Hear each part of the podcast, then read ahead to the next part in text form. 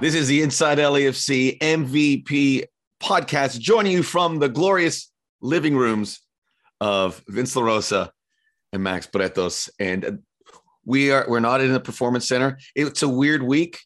Um, you were at the stadium. Uh, I, I should tell people I got to call the game, as many of you probably heard. Although the stadium was packed, I think all the LAC fans that could get there got there, and it got more full mm-hmm. as the game wore on. Especially the north end, it was like and then boom at the end, yeah. it was just packed. It was beautiful, beautiful to see. Uh, but in order to call this game, I go to Vista Met, uh, the Vistaplex, uh, Mediaplex. Vistaplex. It makes it sound so much nicer. In uh, Fort Lauderdale. So I flew there and I flew back in about a 30 hour span, which is uh, not a good habit, but I'm getting used to it. Uh, please don't get used to it. I don't know how you do it. I don't the big, I'll tell you the big problem with it. Go for it. Swelling of the joints and leg and areas because you're sitting in a chair. Mm-hmm. So I got. So does that mean you need less or more sodium? Uh, what can help you I should there? check on that because it's so I would wear would, my feet when I get off the plane were a lot bigger than they normally are, yeah. and my ankles. I'm like, Ugh. so I started wearing compression socks, which mm-hmm. alleviated that. But you pull the compression socks all the way up to below your knee, so all the fluids instead of going to my feet, where do you think they went? Right in that knee. Yes. yeah. You can now predict the weather with your knee, right? it's. I'm like, what? It's like I, I woke up. Like, where did that come from?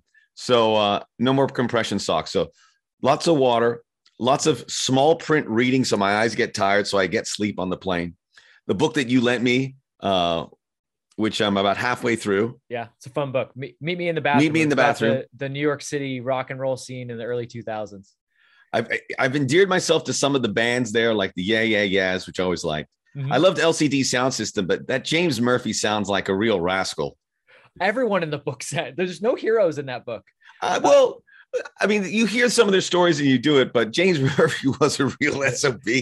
I just I love that book. It's uh, for all. It's a good that, book. I'm, I'm really enjoying it. Yeah, that haven't haven't seen it or heard about it. Again, it's about like the Strokes, the Yeah Yeahs, LCD Soundsystem, Interpol, New, Interpol, all those New York bands, and it's all word of mouth. So it's it's a it's oral history. It's all directly from these people, which makes it fun. It's like uh, it's a very different read, which is uh, yeah. I'm, a, I'm surprised how I'm ripping through it if you've never read uh, another book in a similar vein, Please Kill Me, which is about the New York scene, but the punk scene when the Ramones were around, New York Dolls, that kind of stuff, it's in that vein. So that's if you if you need another book after that, Max, I do have Please Kill Me, and you can check that one out. It's a great yeah. Book.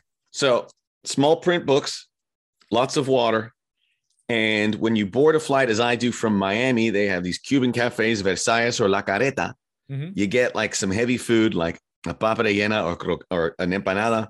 You eat a couple of those, so you're that's the system. It's no no medication.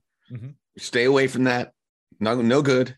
No Xanax or Ambien. Mm-hmm. Maybe once in a blue moon, but very rarely. I do it au natural with Cuban pastries and uh, small print books. I know it, it blew my mind. So 110 football, we did, we got to be in the Southwest corner and we did a watch along, Connor and I, which was great to, well, I love those because you have you doing the broadcast and then us being kind of your your buddies, your your we're bantering back and forth and talking about random stuff. Connor was hungry the whole time, so we had to get him some tacos from Trejo's Tacos from inside. So him and I are doing that from inside the stadium. You're all the way in Florida. Dave Denholm, who we should say will be our guest today, the radio yes. voice of LAFC, he's actually physically in the stadium for once. And it's like we can't all get we just can't all get on the same page here. And then of course we're via Zoom today You just kidding. Correct. Well, by necessity, Our we were glad lives. we got this done. Although Vince did get uh, the coaches show done under the under wraps from the stadium, so from that'll be coming stadium. out. Yeah, it's interesting. Not so very cool. I, I shouldn't. Yeah, I'm just gonna say it. I'm an open book. I, I felt my performance could have been better in that in this one. Steve oh. is always great, uh, but maybe being at the bank, I got you know, I got it. It was just a, a higher level for me. You know, I went from the practice facility to the big time Maybe that's what yeah. took took it out of me a little bit. But hey, we're gonna do Team- this every we're gonna do this every week. Some aren't gonna be as good as others. My my own performance, uh, but Steve is always gracious. I could honestly one day I we, I could just roll the cameras and just Steve and I hanging out talking like no theme, and he would totally get through it. And he's great. yes. By the way, team security Paul took an unsolicited photo and sent it of me uh, to me of you and Steve doing the show, which was a little was creepy. That was another aspect of it. Paul was mad dogging me the entire time. Oh. Uh, oh. and he uh, he makes me nervous because he's got a lot that, of power, man. That stare he gives you. Yes. which is like anyway. It's tough love. He always takes It's very good care of us, but at the same time, I'm terrified of him. And by the way, And, and that's the way he likes it. yes, that's why he's been so successful at his job, and he's worked Yes. with all these all these sport these franchises within Los Angeles for so long.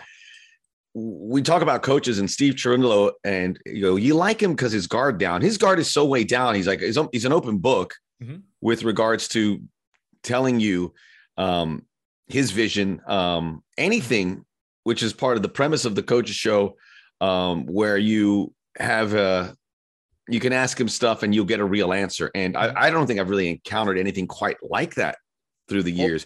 Some guys have been down, but this is Mhm. this is a, a really refreshing. And th- the fact that he's getting results is makes it even more incredible as a as a as a as a back and forth. I'll give you a little preview into that on this episode. So I asked Steve the soccer questions that I asked him were about set pieces. LAFC leads the league in set piece goals, nine and 10 games. And I asked Steve, I go, what, you know, it's not something we're used to in the last two years as LAFC fans being so good on set pieces, especially scoring them. And I said, what's changed? And he was totally open honest. He goes, Marc Dos Santos. Mark does it all. I don't, he's like, it, maybe it's so good because I don't have uh, any say really in how we, he's like, I, I, I want us to train it one to two times a week, which is more than most teams do. He's like, but more than anything, Marc Dos Santos schemes it. He puts it together. It's all Mark. And that's refreshing because a lot of times you don't get, like, even if head coaches will give some credit to the assistants, eh, they're usually not going to, like, he pushed it completely off. He's like, I'm out of it completely. Don't even ask me. And I was like, that's, to me, that's fun. And that's, again, that's a testament to Steve. That's what he's like. That's the vibe now. LAFC. It's very collab. It's always been very collaborative, but even more so, it just really feels that way. So- So check out In Touch with Steve Cherundolo and the collaborative affair, and you feel it when you're there. And you have all these guys that are involved in that process with John Thorrington, Steve Cherundolo, Marco Garces, uh, Will Kuntz, uh, Marc Dos Santos, Ante Razov, and it goes on. Yep. And they all have a say, and you really feel it. You feel like these lines are blurred a bit between the top. And I, I I think that's the way they want to do it. They want everyone's input and everyone gives input and they have it's it seems like a small thing and maybe it's the history of sports people have done it but i don't think that's the case and it's working brilliantly for this Mhm. club Yeah, I mean, look, uh, a good example of that is the goalkeeper coach. Oka Nikolic is Oh. actually listed as an assistant coach. There's a lot of places that just say, no, you're a goalkeeper coach. But Oka has his, he has saying how they how they put together defense, how they build out the back. Like again, it's very collaborative.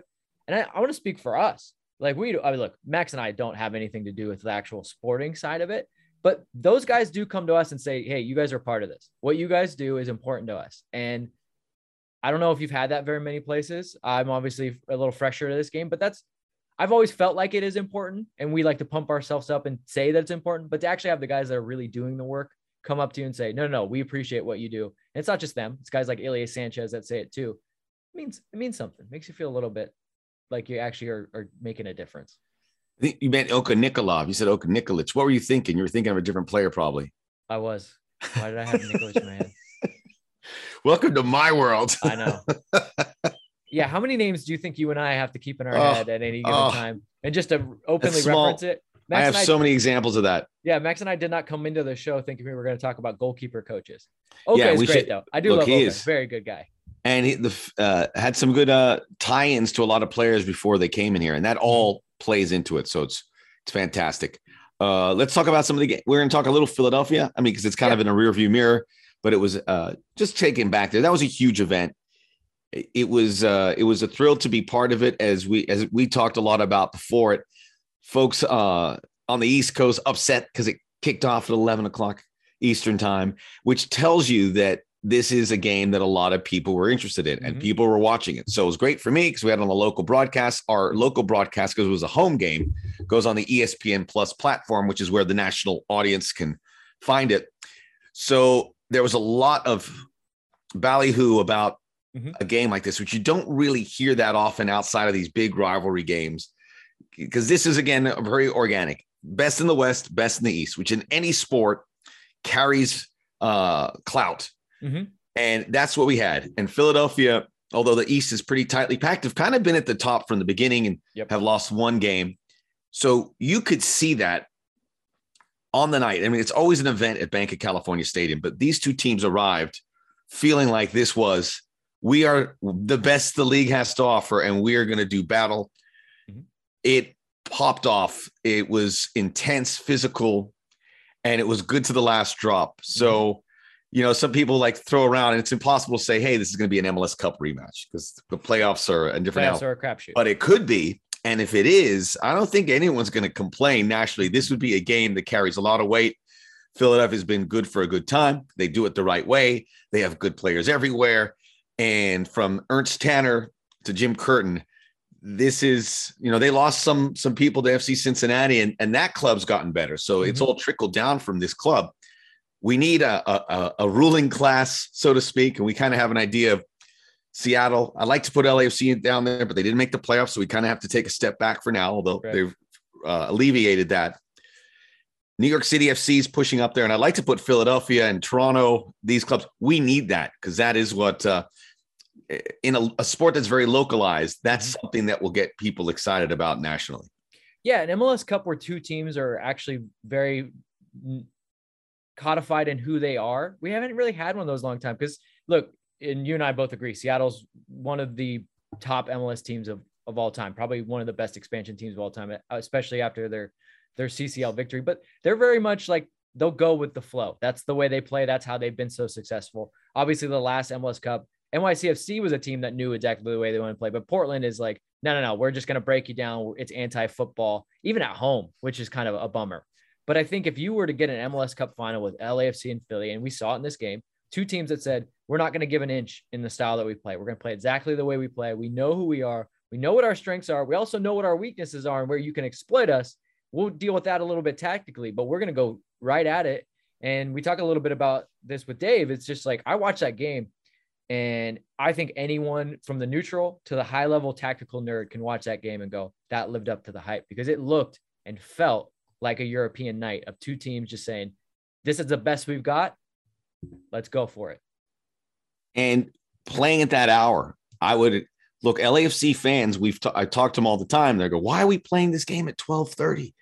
Why are we playing this game on a Friday?" And I go, "Look, this is to for the national uh, media. Those twelve thirty games is because that's the window for TUDN and Univision to show MLS. Because afterwards, there it's all Liga MX. So that's it. Mm-hmm. And we we've we've got to gravitate towards that because that's a big uh, that's a, a big partner and it's LAFC uh, on that network, which they love. You know, they love mm-hmm. to get LAFC as often as possible. And then you have the FS1 windows, which they fall into it. You have to go. This one was like a West Coast window, so the fans who come to the games are benefiting from that because it's not being altered by any means. So just for the fans who are listening, when you see these weird hours, and that's because it caters to a national broadcast, which we need. Mm-hmm. But when it's this, there's a lot of Sunday games. This was a Saturday night game, which is, you know, that is the that it's is gold. the chef's kiss of your gold for sports. LAFC fans. Yes. Yeah. Yeah, I mean, the Bank always brings it, whether no matter what the time window. However, an eight o'clock kickoff on a Saturday is just a little bit more special. It just takes it over the top just a little bit more. So yes, that was. It, I think again, I think it lived up to everything. And and Max and I are not going to apologize for the fact that there are time zones in the United States. Everyone complaining to me like, would would Manchester United play Manchester City at 11 p.m. local time? no, but how many time zones are there in the United Kingdom? One. Yeah. What do you want me to do about that? I think they should kick the tires on that. Just Manchester Derby at 11, 11 o'clock at well, night Eastern time. When when when the Madrid Derby goes on, the, because Spain is used to doing things pretty late, is it? Doesn't it normally kick off at 9 p.m.? Yeah, they got to have their dinner, their siesta, and then yeah. football. yeah, come on. Be a little more bohemian. Come on. The cultural elements of this sport make me just ecstatic. I love it. I love how what's different. I love how you watch a German game mm-hmm. that if it says 7 a.m., it's kicking off at 7 0 0 0 0. Yep. And then the way everyone plays, it's it's it's one of the real draws to me. I mean, even this. you go down to South South America, the Boca River games are always in the afternoon. Yeah. That's totally different. We would we would be like in England, they'd be like, wait, why aren't we doing this at night? But Boca River, they love it in the bathed in that beautiful Argentine sunshine. Yeah. Like that's what they, they like it. And you get that's just cultural. Don't get me started with the English game. How like sometimes they'll put a huge game in that that early early window, which is just rude. Because look, the West Coast audience has been screwed time and time again. Yep. Time and time. And I even go back to when there's like World Series or, and they've changed it a little bit, or Mm-hmm. uh, big games in the NBA Finals. And Yeah, like a You know, 4 p.m. tip off, and we're like, I got it's to like. Lakers, Celtics, and it's like tip. Yeah, it's like no, no, no, no. It's all built towards the East Coast. College football, everything's built towards the East Coast. Mhm. Uh, granted, there's more fans there. I get it. And when it comes to dollars and cents, you want to cater to that East Coast because that's where the big numbers are. But I mean, the West Coast has always kind of been second fiddle. So if it gets a little taste once in a while, so be it. I mean, I'll more fans for those other sports, but I would say if you're MLS, lean into it. West Coast is where the football fans are, and they're the, I think there's still a lot of the undecided football fans. Yeah. You need those. You need those. Why not? And look, I, and I've talked to the ESPN guys, and I know part of this upcoming media package, and as packages in the past, is finding a spot where everyone agrees where we could play games all the time. Mhm. And, you know, I think Friday's been mentioned, but why not have like a Friday late night game, Yeah, one. I would love one. Viernes de football. They used to do it. I loved it. like Midnight Madness? Yep. Midnight Madness East Coast, and you do that. Just kick the tires because if nothing else, there's not going to be a lot of competition Mhm. uh, around you. That said, the LAFC game on Saturday had Canelo's fight and uh, a big UFC fight. But we always say that and go, you know, there's so many sport fans. It's not like they're going to be one or the other. Some people watch this, some people will watch Well, watch I the definitely other. saw plenty of people with their sitting there in their seat with their phone, just kind of Yeah. right here. Canelo. Okay. Yeah. Yeah. Side note on Canelo, he's going to stop playing golf because right before the fight, he says he plays golf four hours a day. And I immediately go, red flag. Yeah. and I said at that point, I should have dropped some money on him losing when I heard that he plays four hours of golf a day. Yeah. So It's no, too no. much. Yeah. it's You're too much if you're an athlete, it's something else. If you Yeah, want to play golf, great. Golfers aren't playing four hours a day.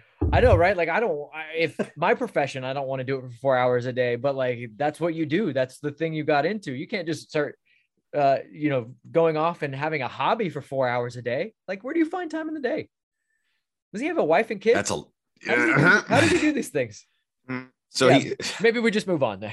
let's move on. I'm, don't yeah, I'm just saying it's like what I I'm wanna on my run friends into who play Canelo- golf. Yeah, I don't want to. my friend goes, I want to play 36 holes of golf. I go, Your wife's okay with that? Yeah. My wife would throw me out of the house. As we said, Los Angeles is a beautiful sports city, and there's a very good chance that one day maybe you and I could run into Canelo, and we don't want him to. And say, I don't want to get him upset. What'd you say about golf? Nothing. Nothing. I said you should join the PGA Tour. Clearly, you put the work in, and you're you're fantastic. All apologies. So uh, we could pivot now to the U.S. Open Cup, which was a, a magical Tuesday night Mhm. in Los Angeles. I will say this: that connects Philadelphia and going back to Minnesota, and certainly Portland. Portland played a lot of kids, Mhm. um, a very very defensive lineup, which included Diego Chara as the number ten, Right. essentially. Uh, but LAFC have seen these games where they're playing stylistically teams that are going to Mhm. counter uh, in Minnesota and in Portland, going to play a very low block um, and challenge you to try and break it down. Yeah. And in all three of those games, LAFC is successful at breaking it down. Mhm. Uh, so I think you look at that, and we have that conversation about how do teams play a team like LAFC that's doing that well. It, there's food for thought now about thinking, oh, we can do this. This will keep the game close, but it's not getting results. Right. It's not. So if there's a team in that gray area. They're gonna. The conversations are being had, and coaches are starting to really have to grind and say, Mhm. how do I how do I handle this for a team that we both agree still has a lot to work on, falling behind in Yeah. games, which they didn't against the Timbers, uh, finding better opportunities, um, Mhm. still eliminating less mistakes, but there's a couple that they're all there that there is capable of this team being where they are really good and being exceptional. Yeah, Steve Cherundolo mentioned it after that Philly game, and he said, you know, I thought there was times when we could have maybe made the extra pass. We dribbled maybe a little bit too much. I think what LAFC is running into is teams that are going to say, we don't want you to play through midfield. We're going to clog up the middle. So you're going to have to go down the flanks. And LAFC has fallen into the trap sometimes early, especially recently, of saying, well, we got down the flank so easily. Let's send a cross in. Let's send an early cross in.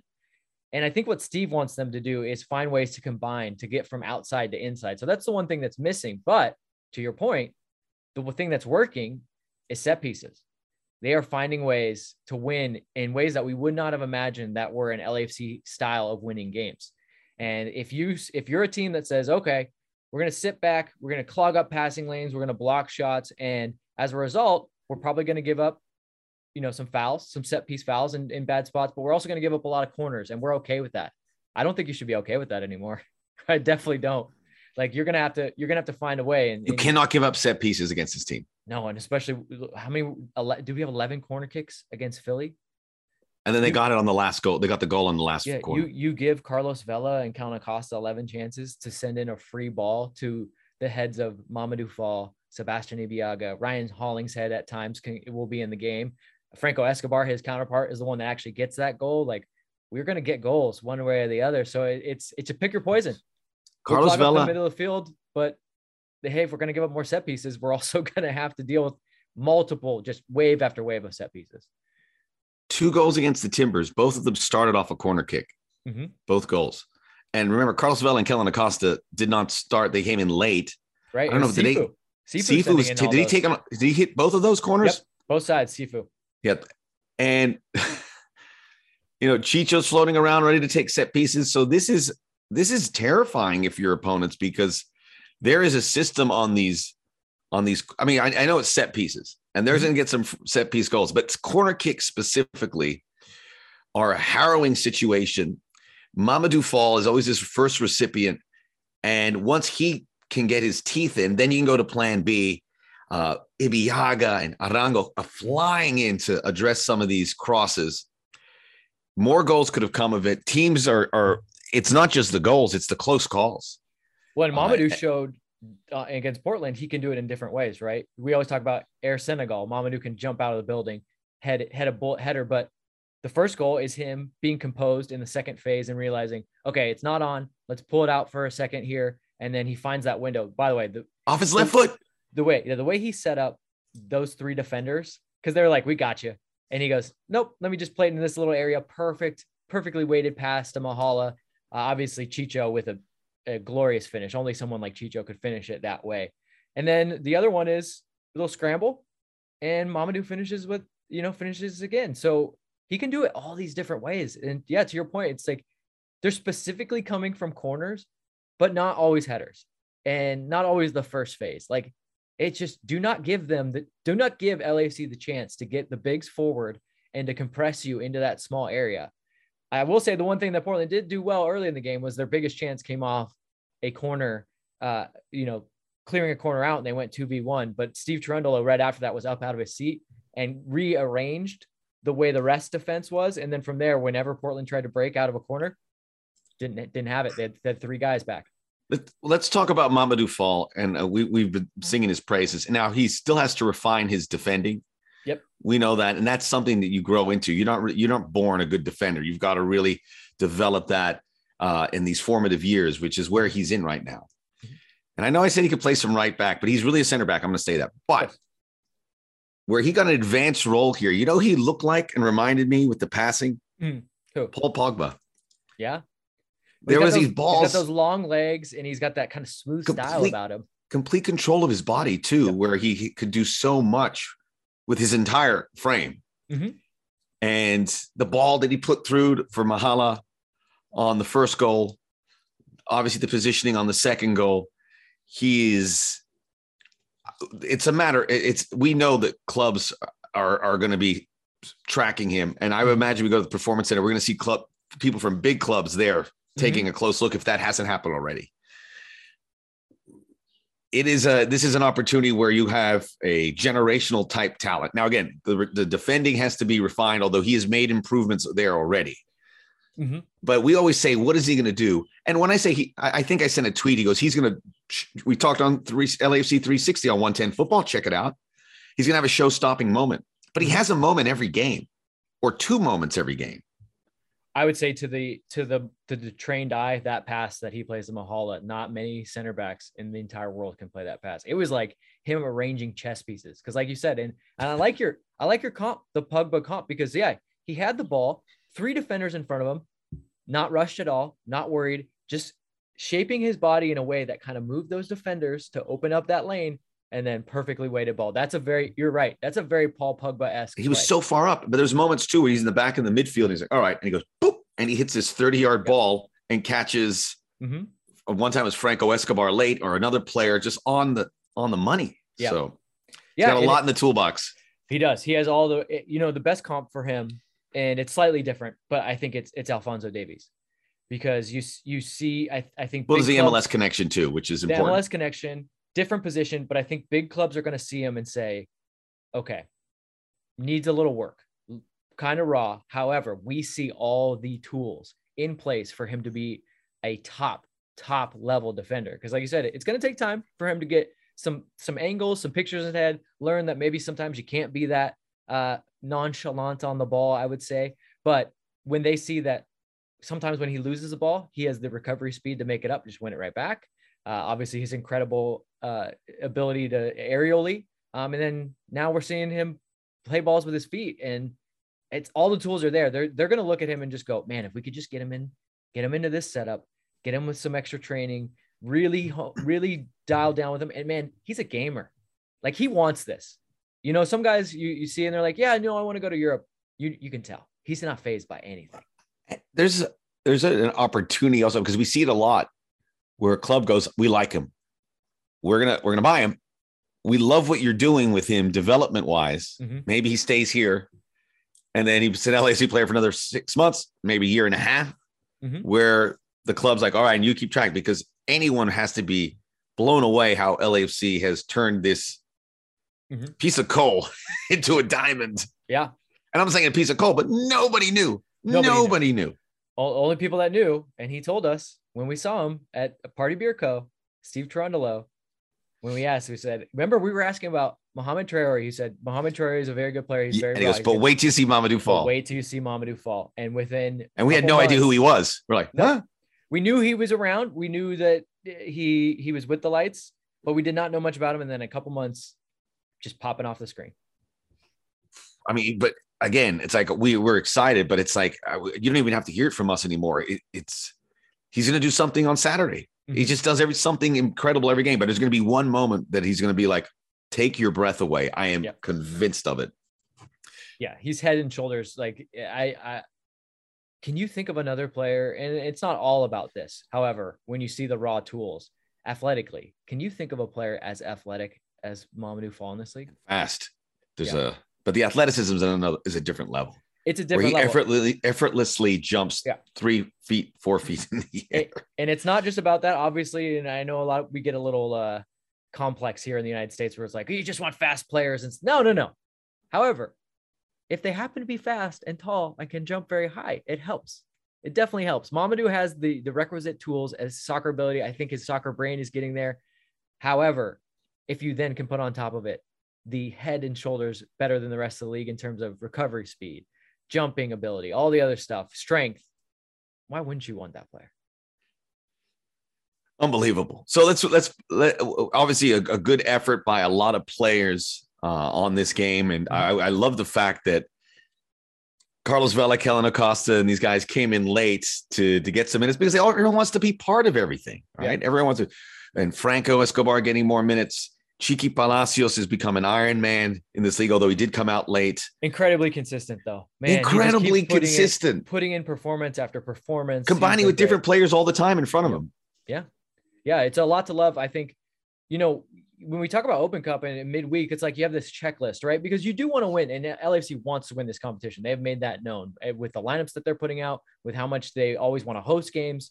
Uh, but you also have to be somewhat cognizant of everything that's going on. And so I think Steve probably goes like, if in a perfect world, I have a checklist of how this game is going to go. And I think the Orange County game went to a T, how he would have wanted it, except for maybe that last goal, because uh, I'm sure he would have wanted a clean sheet for John McCarthy.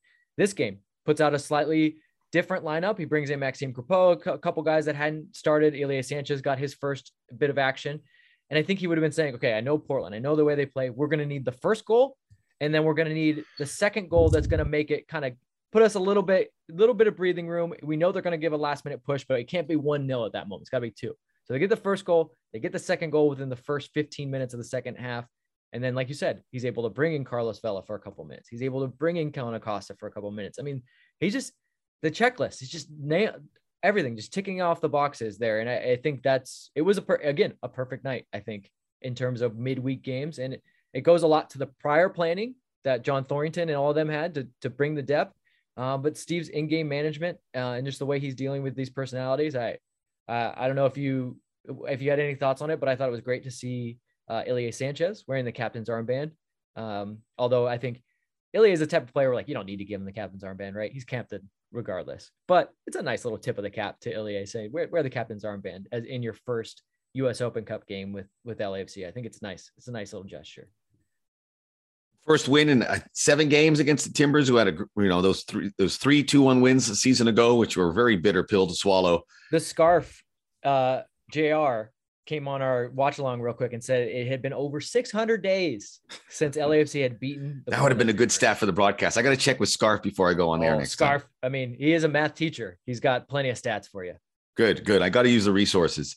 And uh, you know, Portland came in saying, "Okay, we're gonna have these guys on the bench. Let's keep it tight." It wasn't, and even though it was just the two goals, you felt like this was never mm-hmm. in doubt. Mm-hmm. Uh, and they got a little hairy for some, you know, some plays that got they got stretched there, and Max Max Crepeau coming off his line. We're just having fun. Just you know, there's there's going to be a big there's having fun. There's a space between that back line when it's pushing up that, and that's yeah. what Portland wants to do. Uh, but it was, uh, I think it was a, it was a, a, an undressing in many ways where Portland's going to be like, we have to, we're not in that stratosphere right now. We have a long way to go to, mm-hmm. to not only beat that team, but to compete with them. And I think a lot of other clubs are kind of in the same boat. I think Minnesota's probably saying a similar thing after the game with that. And this is a testament for what LAFC has done. So it's a good win and a, uh, a very cathartic win for a lot of reasons. The fans love it. They don't like Portland. This is a legit rivalry, which we'll talk a little bit more about in the uh in the Dave Denholm segment. Dave's got a lot of takes on Portland, and I love so, it. it's really it really is is legit. And by the way, I want to give credit to Jimmy Lopez and Richard Roscoe and Pat Avila. They sent an email internally going, "Here's the people coming out," and it's the same. These A-listers, like we always complained, we we, we were always concerned when these VIPs and influencers and uh, recognizable people come to Bank of California Stadium. They come once and they're like, oh, it was great. And you never see them again. Well, yep. The risk you take. The, the folks that are coming out, Owen Wilson, the system of a down guys, you know, Dave Phoenix has been there all the time. Uh, Paul Rodriguez, be be real. They're all here for every game. And I, I was waiting. I go, okay, they're coming to the league games on the weekend, but are they going to come to the Open Cup on a Tuesday? Yes. yes. They yes, Jaime Camil in the capo stand. Yep. Real fans, mm-hmm. returning customers. Yeah, look, I, I don't know if people are listening to us or watching this. It's uh, you know, you watch Winning Time on HBO, that the building of that Lakers dynasty. They don't go too much into the celebrity part, but they show just like kind of a little bit of it about it. But there's iconic celebrities that were always at Lakers game. Obviously, Jack Nicholson first and foremost of all those.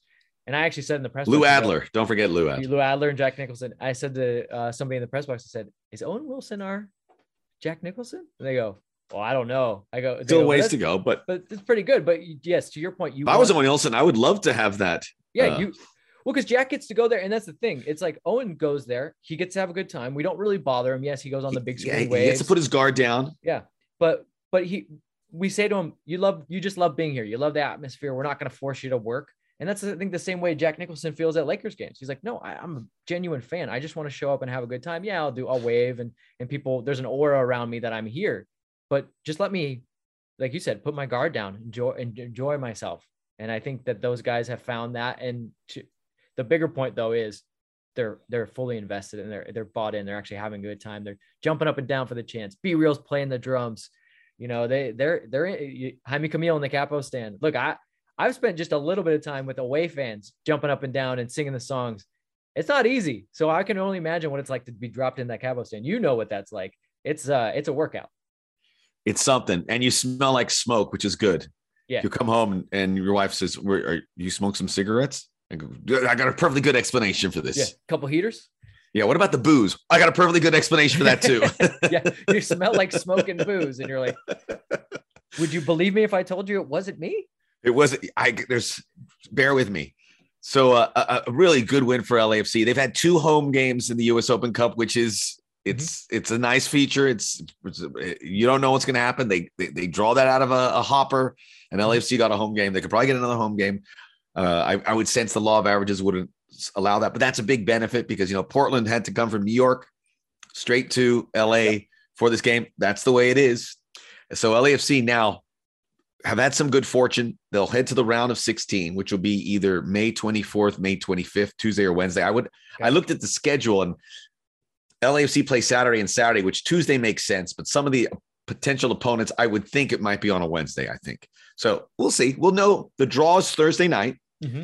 and uh, there's we're recording this Wednesday. There's games Wednesday night, so we'll we'll determine. There's Seattle with the Pods. Seattle plays San Jose. That could be an opponent. The Galaxy versus California United was it? Yes. Uh, that could be an opponent. Yeah, and uh, little tip of the cap there. I would point out your to your point about uh, looking at the schedule. If they do play midweek, the 24th or 25th, um, and they are look, thinking about that game, the following game on the weekend. After that, though, two week break.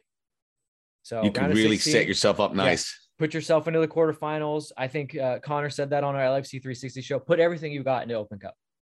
Five, six games for for a trophy gets you into CCL. And I think the way it's three wins, up, you're in a final. Yeah, I think the way it's setting up, put everything into it, knowing that yes, you got another game on the back end of that weekend, but then two weeks off. And LAFC has the depth to pull it off and uh, I think it's a very it's it's glaringly apparent how important this is to both the club and the fan base. Could we get like three CONCACAF Champions League bids if we win the Supporter Shield and the Open Cup? Right. we play calls, ourselves in the. JT calls him up and goes, "Look, I built a team that I could have two teams. Maybe we have LAFC A and B. We got A and B. And maybe if we if we win MLS Cup and we'll LAFC A, B, and C, we'll have a media team there, which will just get run over by uh, America or Monterrey. If LAFC wins, basically, as you said, some of the bids, like two or three of the bids that normally would go to CCL, instead of just giving it to the next team, let's let LAFC pick the team, or let let them bid for our. Yeah. Well, no, that Who, so, so who's go, got some gam? John Thorrington. you got a week to decide, but in in that meantime, it's all about the discussions that you're having with the GMs of rival teams. And John's like, my phone is my the line is open. Call me. Guys. Ring, ring. Yeah. Should we before we, we bring in Dave? Do you want to uh, address the uh, proverbial elephant in the room for LA? Oh, the uh, the, the athletic report. Yeah. Giorgio Chiellini, I guess we have to. It's, it's it's very reputable. Everyone's reporting it, and they're not saying it's a rumor. They're saying there was an offer. People are so. people are very much want to talk about it, and I think Vincent show- Vince and I are very meticulous. And I work for the club, and Vince is attached to the club. We we don't stir it around. We we let things work their way out, and then we, we talk about it when it's official. Uh, yeah. This one's interesting, but you know, I've heard a lot of people how yeah, initially I'll go. It doesn't make a lot of sense because he's 37. He uh, this it, it's it's a short term. He's going to want a lot of money. However, they're not going to offer DP. Mm-hmm. The money that was reported is pretty for a guy like that is beyond fair. Mm-hmm. It fits, and it's not a guy that you're going to throw in the deep end and demand a lot of minutes Mm-hmm. This is a, a, platoon guy where you can play in certain spots who can cover if, if there's injuries, which there are mm-hmm. now, if there is uh, an opportunity or an international situation where some of these guys uh, are going to be gone for some stretch as a stopgap, which is certainly below what Giorgio Chiellini is, but is also uh, at his age, uh, and it, it, would seem like an intriguing uh, opportunity. We've talked about the players and how mm-hmm. they love coming here and this is a destination. I, I would imagine for Chiellini, once he gets here of it or he did a tour, he'd be like, mm, mm-hmm. I'm down. Yeah. It, Max and I, we never try to deceive you guys. So believe us when we tell you this. And what Max said is we actually don't pry too much into it. Not in, I'm not interested. I really yeah, am not. It's just it's it's a game. It's a losing proposition, especially when you're within a club. So for us, it's better to keep our relationships clean. And yes, do we know some things that you guys don't know? Usually less than 24 hours before it happens though. So this is very much not by, by choice. Yes. We could, group could get this information, but I just doesn't benefit us. This is very much not a thing that is anywhere close. It is it is as reported uh, that there's there's ongoing talks, and I I, I believe Sam Stejskal and Paul Tenorio always have pretty good information. But I, I, agree with you, Max. My hot take on Giorgio Chiellini was I was initially against it because this rumor's been floating around this is not new to all of us. I think some people are finally getting word of it because it, it seems like it's becoming a little bit more of a, a real thing. But it's been floating around. And initially, some people asked me about it because I am an Italian Azzurri fan as well as a Juventus fan. And so Giorgio Chiellini is very close, near and dear to my heart, especially the way he plays, his passion for the game. Uh, and, and by all accounts, he's a grizzled, he's that classic grizzled Italian defender, but the nicest man off the field. Yeah, he's a he. he you see him with it at the uh where was he? Where he was laughing? It was at the Euro Euro Cup final and yes, before the penalties, the coin, hugging the everybody. Yeah, Jordi Alba's like, "Don't touch me." He's like, "Ah, come on, this is great." that was the semi. He's like, "Get your hands off!" But that's who he is. He's yeah. just this teddy bear, although not really. Maybe it's it's part of cover because he is a killer as well, and that's why mm-hmm. he's been so successful. Right. Yeah, it's part of it. So my take on it was initially I said, and people reached out to me. I said, you know, I don't think it makes a lot of sense. There's so many center backs for LAFC, and maybe there's other positions that they could fortify. And this was before the season, right? Now 10 games in, more data points. I've totally changed my tune. I think Giorgio Chiellini is perfect only for a team like LAFC. I know the other team rumored is Vancouver. Just not going to work for Vancouver because if you got to count on a guy like Giorgio Chiellini, by the way, Vancouver plays on turf uh, day in and day out, it's not going to work. Only a team that has the luxury of being as good as LAFC is right now and with the depth of LAFC could really absorb this. And as you said, not a DP contract, already a good start. What he's going to possibly make is much less than what he would have made in Italy, but he's still very good. And a lot of people are saying, well, he's old. He we need a faster center back. Hey, guess what? Speed has never been a part of Giorgio Chiellini's game. He reads games. He's he's a master of what they would call the Italian dark arts of defending. He's an elite defender of a kind of an old school generation that you don't see much anymore. So if you can bring him into LAFC and if when he would show up would be let's say July. There's what about 18 games left in July. If he plays in 9 of those 18 games starts let's say 4 um, and then is ready and firing for the MLS Cup playoffs, can you imagine Giorgio Chiellini coming off the bench with 30 minutes to go, 1-0 up in an MLS Cup final. Like just the sheer I can't even imagine like it's not even it's it's not even a luxury. It's just beyond comparison. So I think I've I've come around on it. Also, there's the the other effects of it, right? His ability to coach up a Mamadou Fall. Uh and not just Mamadou. And Fall. remember, Mamadou Fall, his his idol now is Paolo Maldini. So he's watching the Italian greats mm-hmm. as defenders. And I think Chiellini is a guy you could put in that category. Yeah, everyone from that group, just Chiellini being that group. And again, back to his personality from all from all everything we've heard. One, Giorgio speaks English. So he's already going to go right into that dressing room and be able to communicate with a lot of guys. He's the type of guy, as we saw in the Juventus All or Nothing, talking with Weston McKennie. He tries to relate to younger who players. visited Bank of California Stadium this season. Who visited Bank of California Stadium. And he tries to relate to younger players. He can also play in a back three. Uh, some of his best years are in a back three. Played it, but played in a back four in the Euros. Like, there's a lot to like about this. If the numbers work, and I would say that John Thorrington has never done anything that has put LAC over a barrel in terms of contract. Uh, why not? That that to me is why this makes sense because LAC has never done anything like this. Mm-hmm. Why would they do it? John Thorrington knows something that it would work and this is the guy, he's seen the veteran element here benefit this club. And we've always talked to people, why don't they sign Antoine Griezmann? Go, They're not going to sign Antoine Griezmann.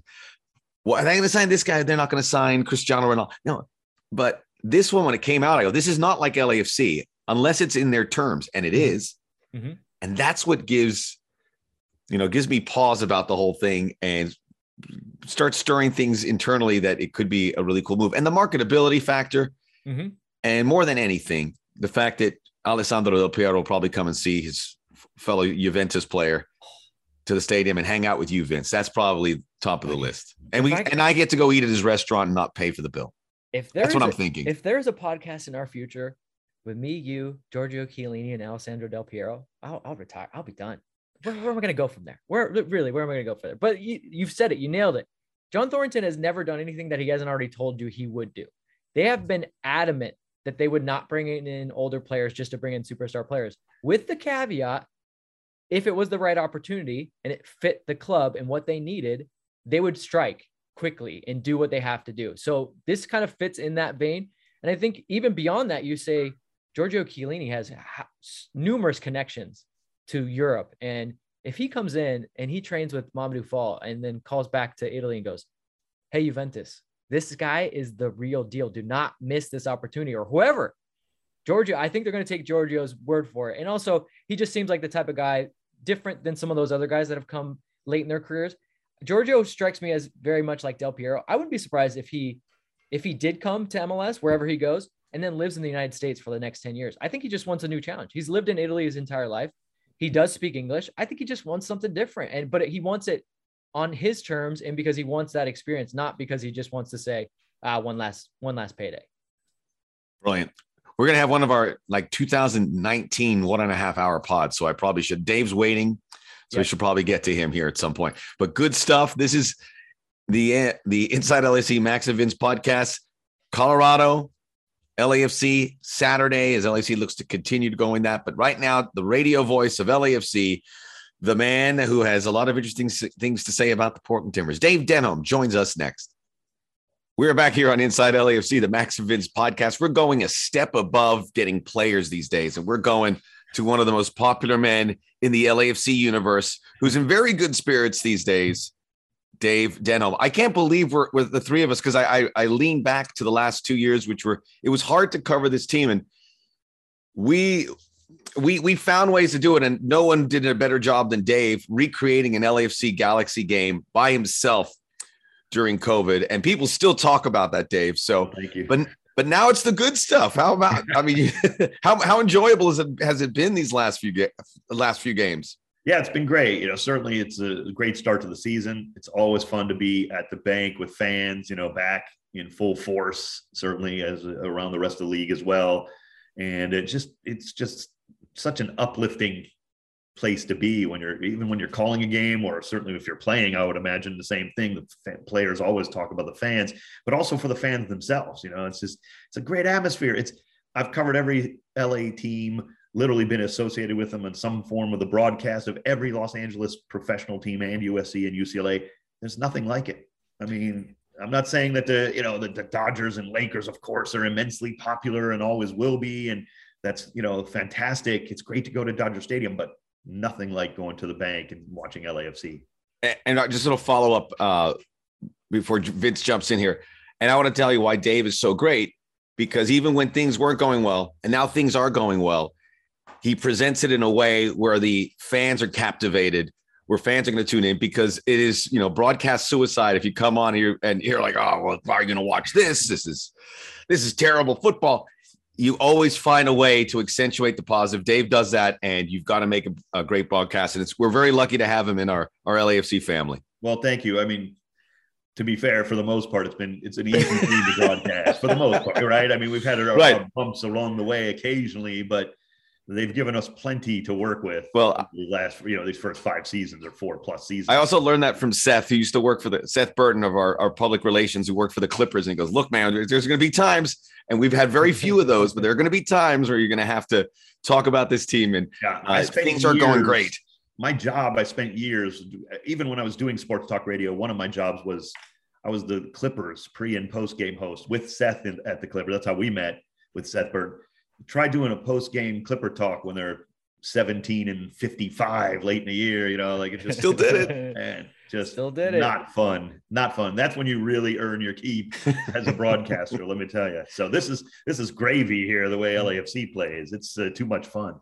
Look, I've told you guys both this. I'll, I'll go around the stadium and people run into me and it it it doesn't surprise me anymore but it used to be, or it's still, it's still to this day, people will always say, I'm always thinking they're, they're going to ask me, like, what's Carlos Vela like? What's Chicho like? And they're like, what's it like to work with Bretos and Denholm? Are they as, are they like the same people that they are, uh, uh you know, behind the mic? And I was like, yeah, like Dave's hashtag, I love football. Like Dave loves football. Dave will call me up and go, Hey man, I don't know if you've watched any of like the Venezuelan league, but yeah. there's a left back out there that's, oh, he's incredible. And I just wish maybe, I don't know, I'm just saying. And I'm like, Dave, that's just that it's it's you. And I, I love that about both of you guys. Like you just love the sport.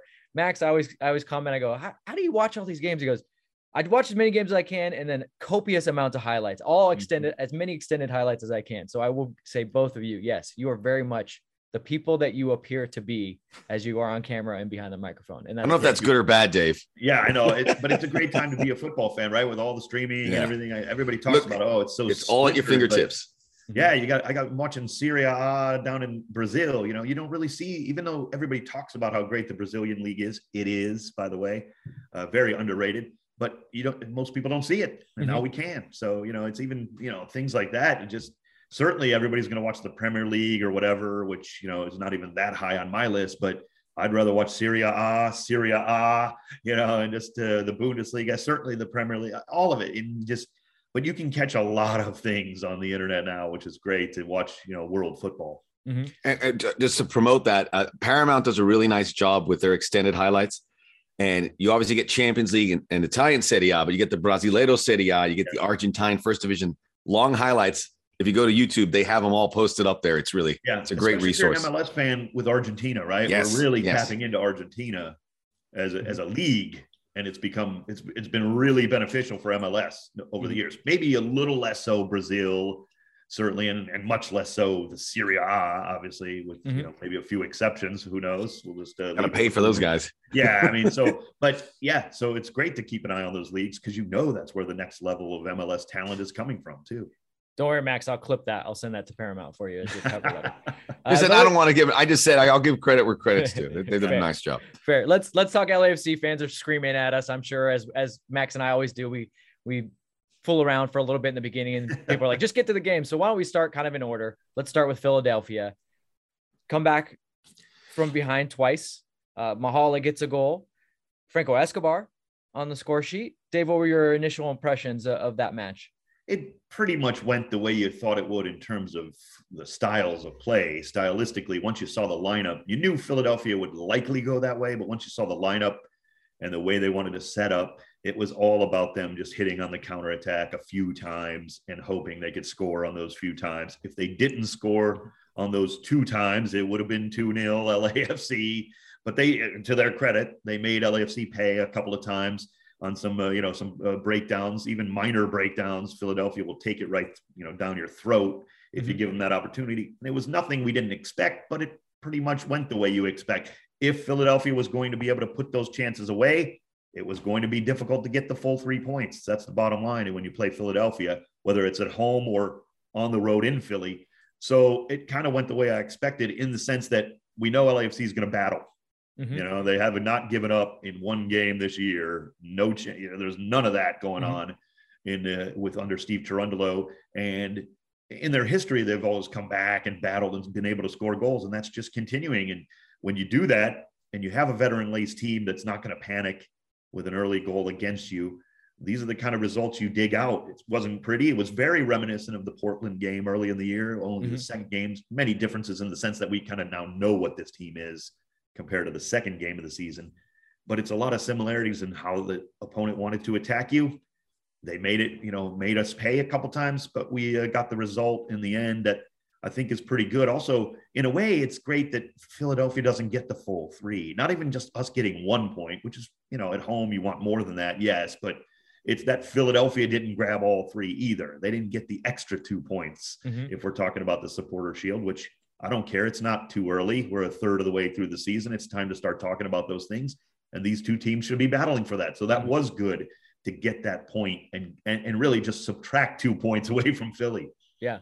This was this was a rare match where both of you got to call the game, which is great. So I want to throw this out to very rare. Yeah. yeah, very rare. I want to throw this out to both of you because obviously the hype coming into this was number one in the East, number one in the West. So there was maybe more neutrals than general watching it. And I think that for the most part, the football intelligence of our general population around here is getting much and much better. But to your point, Dave, where it was a very tactical game, I, I enjoyed it for that reason because I thought that this was a high level game with two coaches that know exactly what they want to do, actually have styles, um, actually want to combat each other. Do you think that the neutrals enjoyed this game? Because I know neutrals mostly like four to three games and and five four games, but I thought it was it for an MLS game. It looked more like the European game that we're kind of used to watching in the mornings on Saturday and Sunday.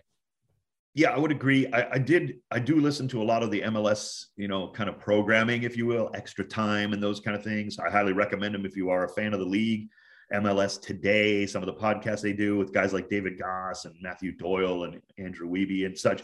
And they were all like, "This game was great." Like Matthew Doyle couldn't start. He, from a neutral perspective, he didn't care who. He wins. loves. He loves LAFC. Mm-hmm. Yeah, he loves the way we play, but he yeah. didn't care who wins. In a sense, he's not rooting for one yeah. team or the other but he just thought it was a great game. That's all. I mean, he basically just simply said that, and that's. And I think that sums it up for the neutral. Obviously, we're not particularly neutral when we're, you know, and in the sense of I want LAFC to win, even though I'm broadcasting it maybe a little bit more of a neutral way. But Uh, from the from a neutral standpoint, I don't know how you couldn't have liked that game. It had, mm-hmm. it had everything. It had some chippiness. It had some hard fouls. It had some very good football. It had some good inner working play, some great goals, scrappy goals. You know, just trying to get results against another great team. Both teams respected each other. You could clearly see that. I think it was a great a great showcase for MLS. Now it happened to be at 11 o'clock Eastern, so little bit of a quirk in the schedule there, but who cares? So you know, I think that's just the way it goes. There's there's time zones in this country. Nothing Yeah, we can exactly. do about I that. mean, Wait a minute. Wait a minute. And this is what bothers me about the time zone chatter. It's we're always catering to the East Coast. I worked at E agree more, ESPN and like I remember they would give they would do college football and they go, who was your best performers of the week? I go, "Well, the Pac-12 games haven't even finished. Yeah. So wait, wait a minute. It, that's the way it is. I mean, I think what we're talking about is an eight o'clock. If it was a seven thirty kickoff, that's pretty normal. It was like a half hour. yeah. So I kind of like the fact that we maybe- rattled the East Coasters. maybe your fans in the West Coast, you know, want to go do something on a Saturday Yeah. first and then go I to guess- a game, you know, like, And Dave, guess what? I don't like to do. I don't like to wake up at 4 a.m. yeah, to watch a Premier League game. thank you. I don't complain about it. Actually, I usually don't wake up. That's the ones Yeah, I watch. The Me highlights. neither. I don't really get up for them anymore. City. Arsenal or I don't like that. Well, no, I look and for the East Coast, I'll say this: there is nothing like watching a game under the lights. And I know that all of you it are going to complain that, but it was so beautiful aesthetically, um, in person and on and when it was put on camera. Man, that that's the way. Look, we all talk about it. We, it's funny people can't pinpoint it until you tell them that. But you go, why do you love Champions League games so much? You're like, uh, you know, a lot of it, it's the look and the feel and the atmosphere. Guess what? All those games are played at night. You know, I'll tell you to your guys' point too. Look, if 15 million soccer fans in this country want to start watching MLS regularly, if I'm being perfectly honest, we'll put the games on whenever you want. Right? Fair. You want them at 4 a.m. MLS would do it. Well, guess what? You're not watching MLS that much. You don't have a say. Mm-hmm. I don't care what you think anymore, quite frankly. So if, if MLS wants to put this game at 8 p.m. for the people who are in the Pacific time zone, good. Yeah. Because if, if you're you're uh, frankly you Euro snobs, I'll use the words. I don't care. If you want to watch the Premier League but don't want to watch MLS, you don't have a say on when we play our games. Yeah. Because you don't really care anyway. So there. I have this uh, this voting guide for governor of California, Dave, and I don't see your name on there. But if it was, you have my vote. Maybe we I'll run vote- for president of? FIFA someday. I'm kidding. I Yes, will do that. do it. We- You got my vote. Do we vote for MLS commissioner? Because if so, I'm. I'm They- I'll tell you, I like That's- Don hey, we- we got He's something doing a great brewing job. here. I like how Dave doesn't mince words, and his his message. You know, this has been refined through the years about how we consume this sport, and it's important to to view it through those kind of those lenses. I just want to answer your question about the Philadelphia and how it popped off visually when you were there, and then I watched the game when I came home, and it popped off visually off the screen, and that's uh, a testament to the stadium, the way it's built for broadcast, the way it's built for um, uh, those attending and how the 3252 obviously illuminates everything they they do about it. But i just like uh, i like i think you walk away from that game. You, we know lafc is ambitious and they play a beautiful way. And philadelphia plays a little differently but they have a style but i like their ambition. And i like the idea. I mean they they nail it more often than not. Yeah. anything the that they about do. Philly too is it's not a team that's parking the bus without talent or just parking the bus. It It's wasn't a parking of the bus. I'll, I'll No. disagree with uh, Mamadou Fall, who after the game tweeted. Yeah, I- I agree parking with the that's an easy expression to, to Yeah, I tend to agree with you, Vince. This is a style they play, and they have talented players Mhm. that can pull it off. They nailed. Well, Some they nailed it. They nailed it with Yeah. Gazdag. They nailed it with Carranza. They got those kids that we didn't really see: McGlynn, Aronson, yeah, and Even uh, who Sullivan. didn't play against us in that game. Uh, the forward looks like he's the real deal. You know, they know what they're doing. They have Kai Wagner is. He, I mean, to me, Kai Wagner and Cheeky are the best two left backs because they Yep. go, they hit Yeah. it. Uh, it Even just it was a really minutes. good game. short minutes against us, but that McGlynn kid too. Everybody Legit. talks about him. He came in tough as nails, man. He was throwing his weight around, didn't care. He knows that he's belongs, and Philadelphia knows they belong. That's why that's different than just a team who's afraid to play and knows they're going to get run over if they don't park the bus for 90 minutes. This, that's not what this is about. Mhm. This is a team that's playing at a high level that has high level talent too. Yeah, if you're a player that's bought in, I mean, you know, we this is always the at- Atletico conversation with with El Cholo Diego Yes. Simeone. If you're bought into what Jim Curtin is saying, man, you love playing that style. You want to go out there, you want to get physical, you want to get dirty. Yes, there'll be some moments where you get scrappy goals or, or bigger goals, but like you said, those young guys, they buy in and they go, thanks, coach. I'm just going to run around out there like a pinball and just Yeah. make stuff happen. And I Well, love it's it. funny because people say, well, you're not going to see a lot of 4 1 games, you know, them winning. How many times does a 4 1 game happen anyway, even if you're trying to score a lot of goals? Right. I mean, that's not so. they're- Yeah, they're winning a lot of games two to one. Guess what? They're winning a lot of games. I mean, it's just that's the whole point, right? Mhm. I mean, you can't take anything away from New England last season winning the supporter shield 1 0 every game. Now, it doesn't work for five years straight necessarily. You do have to make adjustments, but Philadelphia's found something that's working and it's being done at a high level. Again, Mhm. that's the key. This is not a team that's just dragging the opponent down to them by any means. They just are, they're a very talented team, too. I think we caught, I mean, and we got the result. And we got the and they came in uh, they came in raising their game. You could see it. Because i called their Well, open cup the thing, game and you could see them they lift. Maybe if the, if Philadelphia go, goes down one 0 and then two one, maybe they can't beat us in the sense maybe they wouldn't have got that second goal, but Mhm. they played a perfect game, almost nearly perfect game to get the goals and get the lead against us twice. That was the key, certainly. If LAFC found an early goal, maybe things change and they have to kind of open up a little bit, and maybe LAFC can even take advantage of that. But to their credit, again, they got a result. They got a result. They're going to be, ironically, a little less happy than LAFC was at the end of the game, if you really Mhm. look at it, which is kind of interesting being at home. But those are the kind of results you need in 34 games. This is not, you know, I know we always look at it one game at a time, of course, but over the course of a season, you did not let Philadelphia get two more points than they could have gotten, and that's mm-hmm. that's big. Okay, quick follow-up yes or no dave because i know we want to move on to the next one but i talked to we vince and i talked about this on lafc 360 on 110 football youtube when lafc falls behind you we both say we know that they're going to have a response when they fell behind one zip we knew they're going to respond even at 2-1 with less time we were like pretty confident that they would and they do Yes, is that is- same with you absolutely. I mean, they've played what 12 games now with the Open Cup. I've never doubted for a moment that it doesn't matter if they fall behind. I mean, you don't want to, but yes, they will respond. yeah, I mean that that's a perfect way to move us in into Portland because I commented at the end of that game. We'll kind of start with the end and we'll just jump around. I commented uh, as they were kind of closing things out. I was like, you know, as much as I'd like to see them get a third goal, I would just like to see them get a shutout more than anything, um, in just a professional performance. Because at this moment, I said I actually feel completely comfortable. There's 10 minutes to go in the game, and for the long time, for the longest time watching LAFC, I would be on the edge of my seat with 10 minutes to go, even up 2 0. But this time I didn't. I really did not feel I, I was like, this is just gonna go to script. I I want to say that it for me, it's the Maxime Crepeau effect. You guys tell me what what has been different.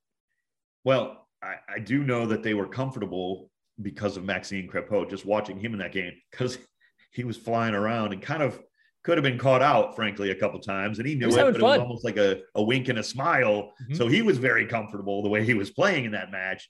And I think he was fully confident that his defense and he would, uh, you know, handle that, which they ended up doing. So I'm with you. I think it is that there's a comfort level. Like even he said it in the post game. We interviewed him right afterwards on the pitch as our post game interview on the radio, and he was like essentially saying the team is really getting gelling together defensively. That's just the bottom line. They're getting comfortable, even with the injuries they've had. It's not so much the four players. It's not like uh, like a Philadelphia team that's had almost the same starting back line every Mhm. game this year, including, of course, Andre Blake. It's not like that for LAFC. They've had those injuries, but he he intimated that it hasn't really mattered in, in terms of the progression as coming together as a unit. So it includes not just people who are starting, you know, and it's it's the backups who are now becoming more regular, if you will, with injuries and things happening. So I, that's nothing but a positive because realistically, that's what this team needed to do for 2022. It had to shore up in the back. We knew that goals would come or could certainly be available if you know if, if people could finish and the, the people we have on this roster can. So it was all about really if that defense would just gel and just make it a little bit harder to score, if that Mhm. makes sense. You know, I always say in MLS, make your opponent score a fantastic goal, right? Just make them, in any league, make them Mhm. score world class goals. Don't give up anything that's less than that, and you will be in great shape. And right now, I think LAFC is doing a lot of that. So it's working. And we should say uh bon anniversaire to Maxime Crepeau. It is his birthday today. Nice. Ooh. Yeah, my little Still, what only Can you sing that? Can you sing "Happy. Birthday" in French? I cannot. I used to be able to. I did take French in high school. Is it is it is it is it the way, same way we sing it in English and Spanish? Yes, it is the same. It Uh, has the same rhythm. to Bon anniversaire. to- Yes. All right, I Yeah. won't even go. Yeah, okay. yeah. Don't, Just so don't, I know. don't even try. such But an I just want to put that man out of there. mystery, Max. Yes. I know. I couldn't even I couldn't put three words together. That's If you that's told it's me all Max smoke and Bretas mirrors. Folks speaks like twelve languages. I'd be like, oh, okay, yeah, I guess so. Well, Well- Capo is it he's he's he's the coolest guy to hang around. He's the nicest guy. He loves the fans. Uh, that was a great moment last night after he he did the shalala. They sang happy birthday to him, the 3252. Nice, nice, yeah. And and for if if if, if it could have been anybody that they would have done it to, I would I would have picked Max number one because You know- there's there's no one that loves that that section of fans more than Maxime Crepeau. I Real, think- did, did you see the play when he made the save and the, the- I was when I was broadcasting and the, the camera caught him and he got caught a little bit. The ball, he finally made the save and he grabbed it like like like like the squirrel with the acorn. And they did that thing with his lips, like out of relief. It was such a wonderful moment that was so Maxime Crepeau. And it's those those things that just make that he draws you in even further, that he's just this real guy that you can relate to. And Mhm. he is uh he is uh, it's amazing to see how he is immersed himself and acclimated to this club where he is the people will will do anything for him at this point they Uh, love and him winning does that too. It, it, Yes. it makes it easier for everybody quicker to get acclimated because the football is not a worry. You know, you got a lot of worries and concerns if you're moving across the country or into a new country or whatever. You know, all these we don't think about these with professional athletes. But if you're winning right away, at least that issue is off the table in essence. He can be Mhm. comfortable at work, and that's you know that's a, a good start to making comfortable you know human beings in their surroundings and that obviously certainly then continues to help you on the pitch i think And we had a little uh, role reversal in that game where uh, one of the Portland forwards made like, somewhat of a rash challenge. I didn't think it was that bad.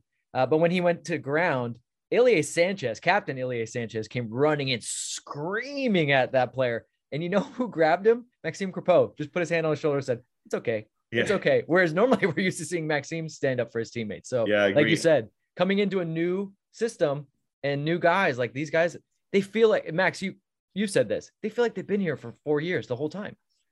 it makes you think that maybe i mean from afar they admired it because it, it's been so seamless and obviously the club and the supporters have made them very feel welcome but there's something to knowing about this and hearing about it that when you arrive you you want to get right into it and you want to feel comfortable like you have been here for three four years because that's exactly how it feels you know Mhm. uh, so uh, I I- think that's part of it but it's it, it's I think the club should get a lot of credit in how things are handled here but this is a it's a special place I mean Well, everybody especially with Crepeau too. No disrespect to Vancouver, I think they're building something, but they, you know, they haven't had a great team either. And he, he kind of, you know, he did his level best to make. and and and Kellyn, I just want to say because you know Kellyn, we do know he wanted to go to Europe. He was like Yeah, he's sure. on his timetable, and, and I know he came here from all due respect to Dallas and Colorado, but this feels like that game at Saturday. That felt like you said it was like a European game. These are special moments that will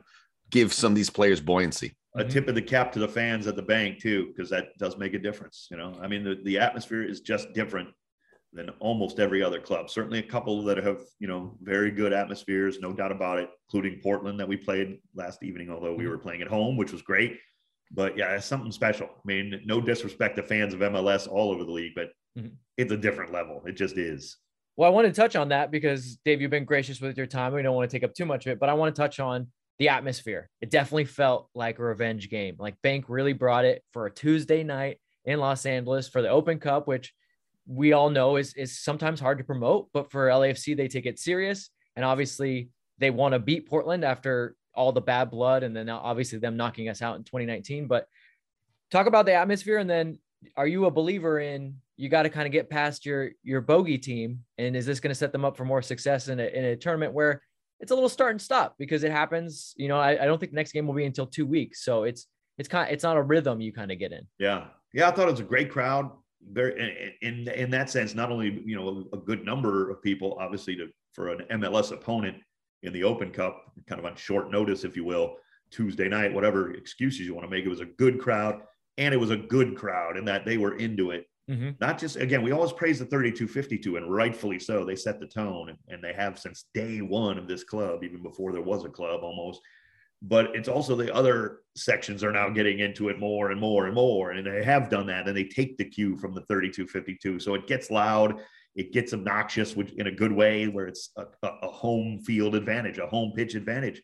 And that's just that's just a fact now. Playing against, uh, you know, you can talk to any opponent you want, and they know that, and they say that. Mm-hmm. And we've now heard it from the guys who have come to LAFC from other teams and said, "Yeah, that was a factor when we came here to play. No matter what anyone will tell you, it is."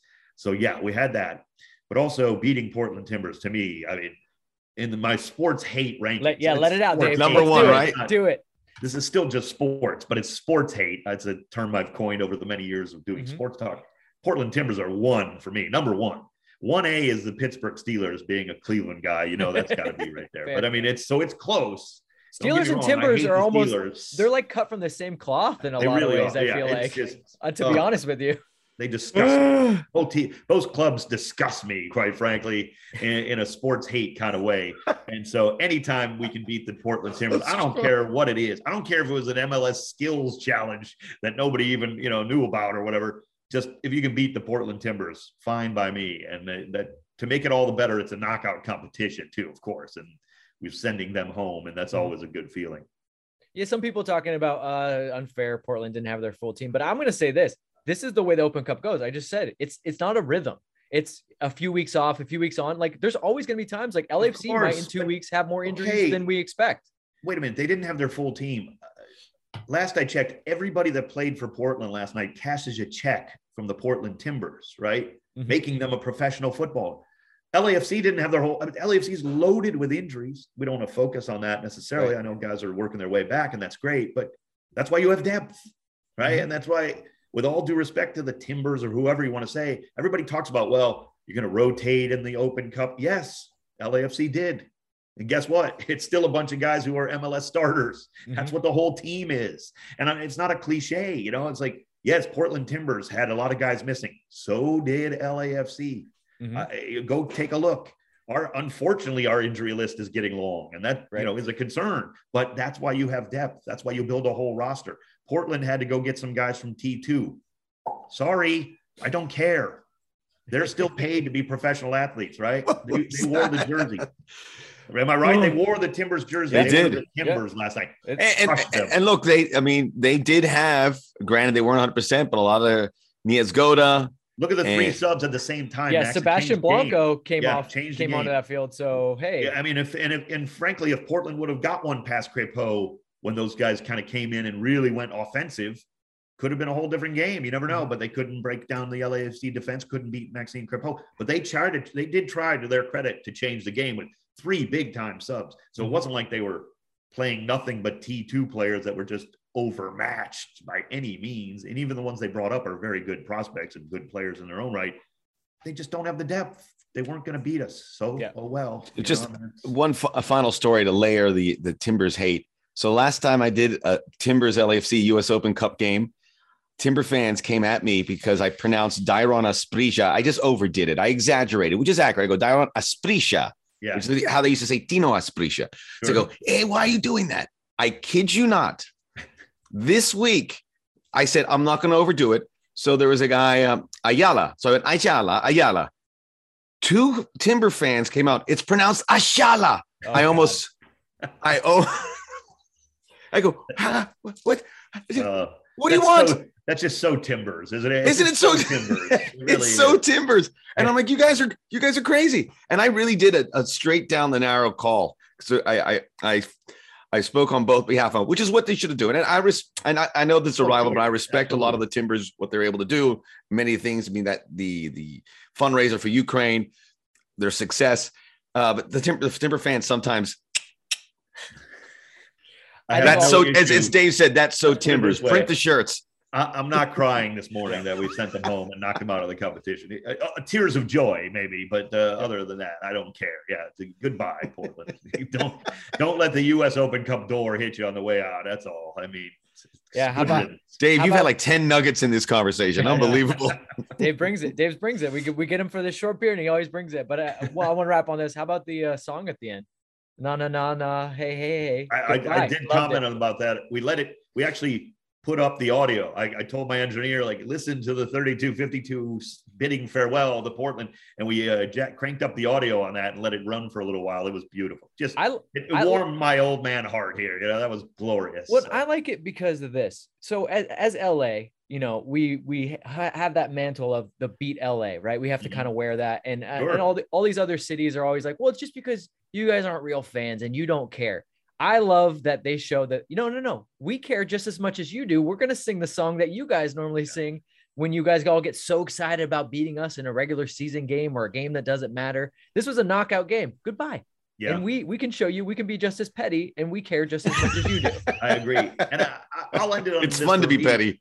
I've, I've probably even told you guys this, but I, I tell this story a lot. Like LA, is one of the most underrated sports markets. It has millions of people that don't love sports. Okay. Mm-hmm. It has millions of people that do and are massive fans. Ma- I mean, yeah, they're big, ultra fans. Yeah, mm-hmm. it's a big city. What do you suppose? I mean, yes, there's going to be a lot of people who don't love sports here, and maybe maybe many of them go to games and kind of just you know they're there for the wrong reason there are millions and millions and millions of diehard sports fans here. It's one of the best sports markets in the world, and it's certainly one of the most underrated. Mm-hmm. And I think we prove it time and time again here in this town, no doubt. Dave Denholm, the best. Brilliant. I can't believe we're all. I, I, can't believe we're all actually in California and we still had to do this via Zoom because we cobbled it together. We gotta get. We gotta do it all together. Big city. What I just say? It's hard to get together. we and we actually are on like all corners of this big city from where we are. I know. I think. I think it. I think it's. It's. It's a nice touch because it shows that we're connecting all the parts of sure. the, the great Southland. Well, so it's good. The reason we're not all together is I got to go get some groceries down the street. It's going to take me an hour and a half to get there, so I got to get going. But, good luck. So. Fair. Good luck with all the baby products. I know sometimes they they they clear off the aisles. So good exactly. luck, sir. Thanks, fellas. All right, take it home, Max. There we go. There's Dave Denholm, the, the radio voice of LAFC, and he's in very good spirits. We always have a great time and we get a lot smarter as well. Vince, uh, quality show. And by I, I I'll bring it up later. But well, I'll just uh, we can I'll, I'll, you just you just broke okay. down the fourth wall. I know. Okay, I'll we say did it. the second segment first, so we're actually going to go back. Now you guys are you guys are like back to the future here. But go ahead. Okay, I want to say it now. Then I'll say it now, and I want Dave to hear. It. But there was uh, some people from the Timber side saying that this is not a rivalry, mm-hmm. and I was like, before the game, I'm like, I, I understand it. I know you have your number one rivalry, but why would you not embrace that? And and B, it is a rivalry because someone said it goes, oh, someone was being overblown. It was from a few places that this is, you know, it's so nouveau. We're both new clubs in this, and we've had famous moments across the board. And the two fan bases don't like each other. You you can't fake that. It's there. I mean, because it's not like that with the Timbers than it is with San Jose or the Sounders. Mm-hmm. Uh, it is Sounders are, are closing out, but the Timbers from the beginning. Yeah. And you heard Dave say it. I mean, I don't. I, I just we need rivalries. This is a legit rivalry. I can I, photographically remember every Portland Timbers LAFC mm-hmm. And Timbers had the upper hand, and now LAFC can seem to get it, and that's why it's a rivalry because both have stuck it to the other one over the years. It's authentic. It's on and off the field. And if you think that this is a manufactured rivalry, what like to your point, we're not really as big of a rival with San Jose. Don't you think we would have engineered a rivalry with someone different? Like, there's no reason for it to be completely LAFC organic. Portland. So if it is and it feels this way, it has to be organic. Very well said. All right. This is inside podcast on that. Wrap it up on that. Now, no, the Inside LAFC Max and Vince podcast covering all of Los Angeles and some of Orange County and LAFC fans everywhere. You're always welcome to check us out. Download, subscribe, tell a friend, and leave us a comment as we uh, continue. We appreciate all the kind words, uh, certainly for those at the stadium. LAFC traveled to Colorado on Saturday. LAFC at home to Austin. So we'll have a lot to cover for the next show, and we will talk to you then.